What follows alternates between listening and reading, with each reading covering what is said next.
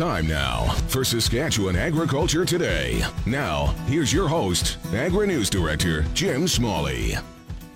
There were some interesting price gains in the grain markets this morning. Street prices for canola was up over $11 a ton, while oats, peas, and spring wheat jumped over $3. Ken Ball is a broker with PI Financial in Winnipeg. He says markets were on the move in Chicago from fund buyers. Fund buyers just came in at the 8:30 uh, reopening in Chicago this morning, and, and and just they just started buying stuff, and uh, not unusual that they would do that. I mean, they've been doing that off and on, you know, over the last number of weeks and months.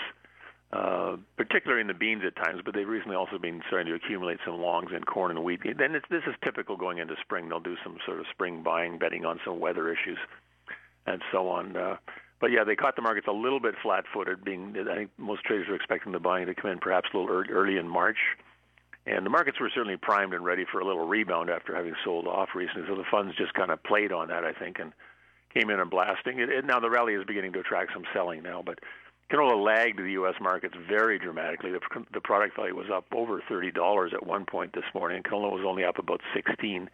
But that's typical since it didn't go down with the U.S. markets. It won't go up with them fully either. And canola will usually always lag these big moves in the soy markets uh, for a period of time anyway. Uh, the rally is starting to attract us at some selling now, although the gains are still still fairly solid in most markets. Ball says the rally could last a couple days and demand is expected to remain strong for canola. But he says the rally represents an opportunity for farmers to market their crop at the local elevator with improved prices. Excessive charges for grain inspection and opposition to the proposed carbon tax are expected to be key topics at the Western Wheat Growers annual meeting this week in Saskatoon. Wheat Growers Chair Jim Wickett says the Federal Grain Commission has piled up over $100 million surplus from overcharging farmers for grain weighing and inspection. He wants reduced fees and a refund. The end of this year, which is for the uh, federal government is April 1st. They're forecasting now at $120 million.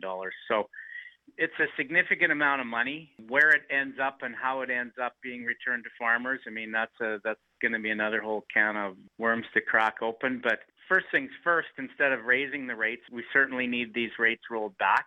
They were to cover operating expenses, and they have over two years worth of operating expenses in the bank right now. So we the first things first is that uh, rate needs to be uh, either forgiven or or uh, drastically reduced right now, and and you know they're in a bit of a transition there with the new uh, commissioners all coming on and, and getting up to speed. So we'll we'll give them a little bit of time to work, but uh, we're definitely not dropping the issue. So you want to see the 120 million dollars returned to farmers, or at least some kind of reduced rates?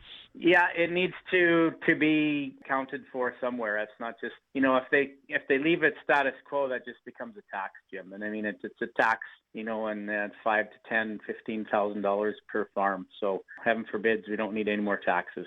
Will the whole issue of the carbon tax come up as well? I'm sure that's going to come up. You know, uh, we come out strongly against that, and I know there's you know there's lots of different opinions out there on on the carbon tax, but we feel that farmers are a uh, carbon sink and that we're not being given credit for that, and uh, you know, the tax, you know, when you say you're going to tax this, uh, you're essentially taxing food. So I just don't think I, I don't still think the regular population is looking at that, realizing that, uh, yeah, their food costs are going to go up substantially, whether it's the lights, paying for the lights in the uh, grocery store or paying for the truck to get it there or, or in the production end of things where we at. Nitrogen fertilizer is going to go up drastically and, uh, that, those costs got to be recouped somewhere. Registration for the Wheat Growers Annual Meeting opens today. The meeting, though, really gets underway tomorrow. It wraps up Thursday in Saskatoon. Wickett expects more than 125 farmers to attend. Trade and carbon pricing were among the issues raised at the Canadian Federation of Agriculture annual meeting last week in Ottawa. Todd Lewis, president of the Agricultural Producers Association of Saskatchewan, says many carbon models across the country were discussed. He attended the annual meeting last week. I think the biggest part is just recognition of what agriculture has done. We're pretty fortunate in Saskatchewan to hear some of the stories in other jurisdictions. Uh, you know, the power rates in some of, you know, like in Ontario and so on, hydro rates have uh, really increased over the last year, 18 months, and uh, you know, it's a big input for certainly a lot of the uh, intensive livestock operators. You know, chickens or turkeys or even dairy barns and and uh, certainly uh, pork producers. So that's a big issue. I think really, you know, the the levies were put in place and that uh, the bill started having having to get paid on January 1st, and a lot of the ways that this money is going to get returned or recycled into the economy that hasn't to yet to be determined. But meanwhile, people are paying the bill up front, you know, the first of every month. So there's lots of uh, unknowns in the system, and uh, you know, I'm quite pleased after uh, hearing some of this firsthand that uh, Saskatchewan has uh, taken the approach we have in this province. So I understand APAS is planning a large policy summit on carbon in Saskatoon in July. Yes, that's com- coming forward here. I think we'll put the finish, finishing touches on over the next couple of weeks here and get some some of our partnership in, in place with some of the other groups in in uh, Saskatchewan, Western Canada, and you know looking forward to that. And you know just a policy. Uh, you know, just to recognize what some of the issues are in agriculture and uh, start telling some of the story what agriculture has done as far as as uh, the good carbon part of the story. Now back to the Canadian Federation of Agriculture annual meeting. What were some of the resolutions that were brought forward by APAS? Uh, well, as I say, we had one certainly about the uh, research and development of uh, what's what's uh, specifically in uh, pasture lands and uh, forage as well, because uh, a lot of there are some gaps in that information. And I think just generally overall, the research story needs to be continued because uh, it's it's science, and, and that's that should be the basis of uh, the carbon model.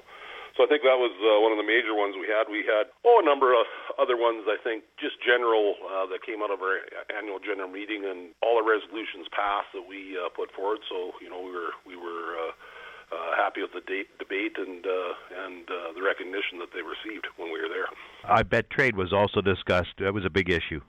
Yeah, there was wasn't really any uh, resolutions concerning trade. I think other than you know certainly uh, the Ontario Quebec, uh, well, really across the the country. Uh, the supply and manage uh, industries, you know, the unknowns there about what's going to happen uh, if something happens at NAFTA and so on. I think that that it's fair to say that's uh, you know a big concern among amongst those producers, and I would say you know that's uh, no different for those producers in Saskatchewan. So uh, there was a resolution talking about uh, the supply managed side, you know. That uh, it's given a fair fair shake, I guess, when NAFTA is reopened or if it is reopened. You know, Minister MacAulay was at the meeting uh, and addressed the the group, and you know certainly he he's taken a wait and see approach to see how this is all going to play out. NAFTA, you know, it's important to recognize, I think, that it is a, a three-way partnership. So, you know, it's not just U.S. and Canada. Anything that happens will also uh, affect the uh, the Mexico file as well. And and uh, at CFA, they've done a, a lot of work with uh, talking with Mexico and so on in the past. So it'll be interesting to see how it all turns out. But uh, certainly, it's a wait and see, and and uh, nobody has a has a real good picture of what's going to come forward over the next you know three to four years. The Vice President of Saskatchewan's General Farm Group has been selected as the Vice President of the Canadian Federation of Agriculture. Lewis says Norm Hall made a bid last week to be President of the Canadian Federation of Agriculture, but was elected as Vice President. Norm uh, Hall, uh, who is the current Vice President of APAS and former President, of course, he uh, put his name forward as uh, as uh, in the president for, for President of CFA and uh, lost that to the incumbent Ron Bonnett from uh, Ontario, but uh, Norm tumbled down into the uh, first first vice president election and was successful in being elected the first vice president of the Canadian Federation of Agriculture. So we are very happy to see that and have that Saskatchewan voice at the executive level. And and uh, you know I think Norm will do good work for you know Canadian farmers as well as, as he has for Saskatchewan farmers, and certainly the Saskatchewan viewpoint being put forward at the national level will be a good thing for for us from from Saskatchewan. APAS President Todd Lewis farms at Gray, southeast of Regina. The market update on the source 620 CKRM. Grain prices were showing upward movement in early trading today. Viterra prices for canola rose 11.40 at 484.82. Oats gained 391 at 173.69. Yellow peas increased $4 at 281.49. Number one red spring wheat went up $3 at 229.98. The rest were unchanged. Durum 272.17. Feed barley 134.14. Flax 468.55. Feed wheat 136.48. On the Minneapolis Grain Exchange this morning, March wheat was up 12 and a quarter cents a bushel at 547 and a quarter cents. The Livestock Report on the Source 620 CKRM. The latest livestock quotations. This is the market report for the Weyburn Livestock Exchange for the week of February 28. D1 and D2 cows sold from 90 cents to a dollar. D3 cows sold from 78 cents to 90 cents. Good butcher bulls sold from 95 cents to a dollar 15. Last week was a busy one for us. We sold over 4,000 head. I guess people are finding out that the rumors are true, that we are getting the cattle and the prices. 400 to 450 pound steers averaged $2.27 and sold up to $2.30. 450 to 500 pound steers averaged $2.05 and sold up to $2.30. 500 to 550 pound steers averaged $2.04 and sold up to $2.16. 550 to 600 pound steers averaged $1.99 and sold up to $2.16. 600 to 650 pound steers averaged $1.88 and sold up to $2.06. 650 to 700 pound steers averaged $1.80 and sold up to $1.94.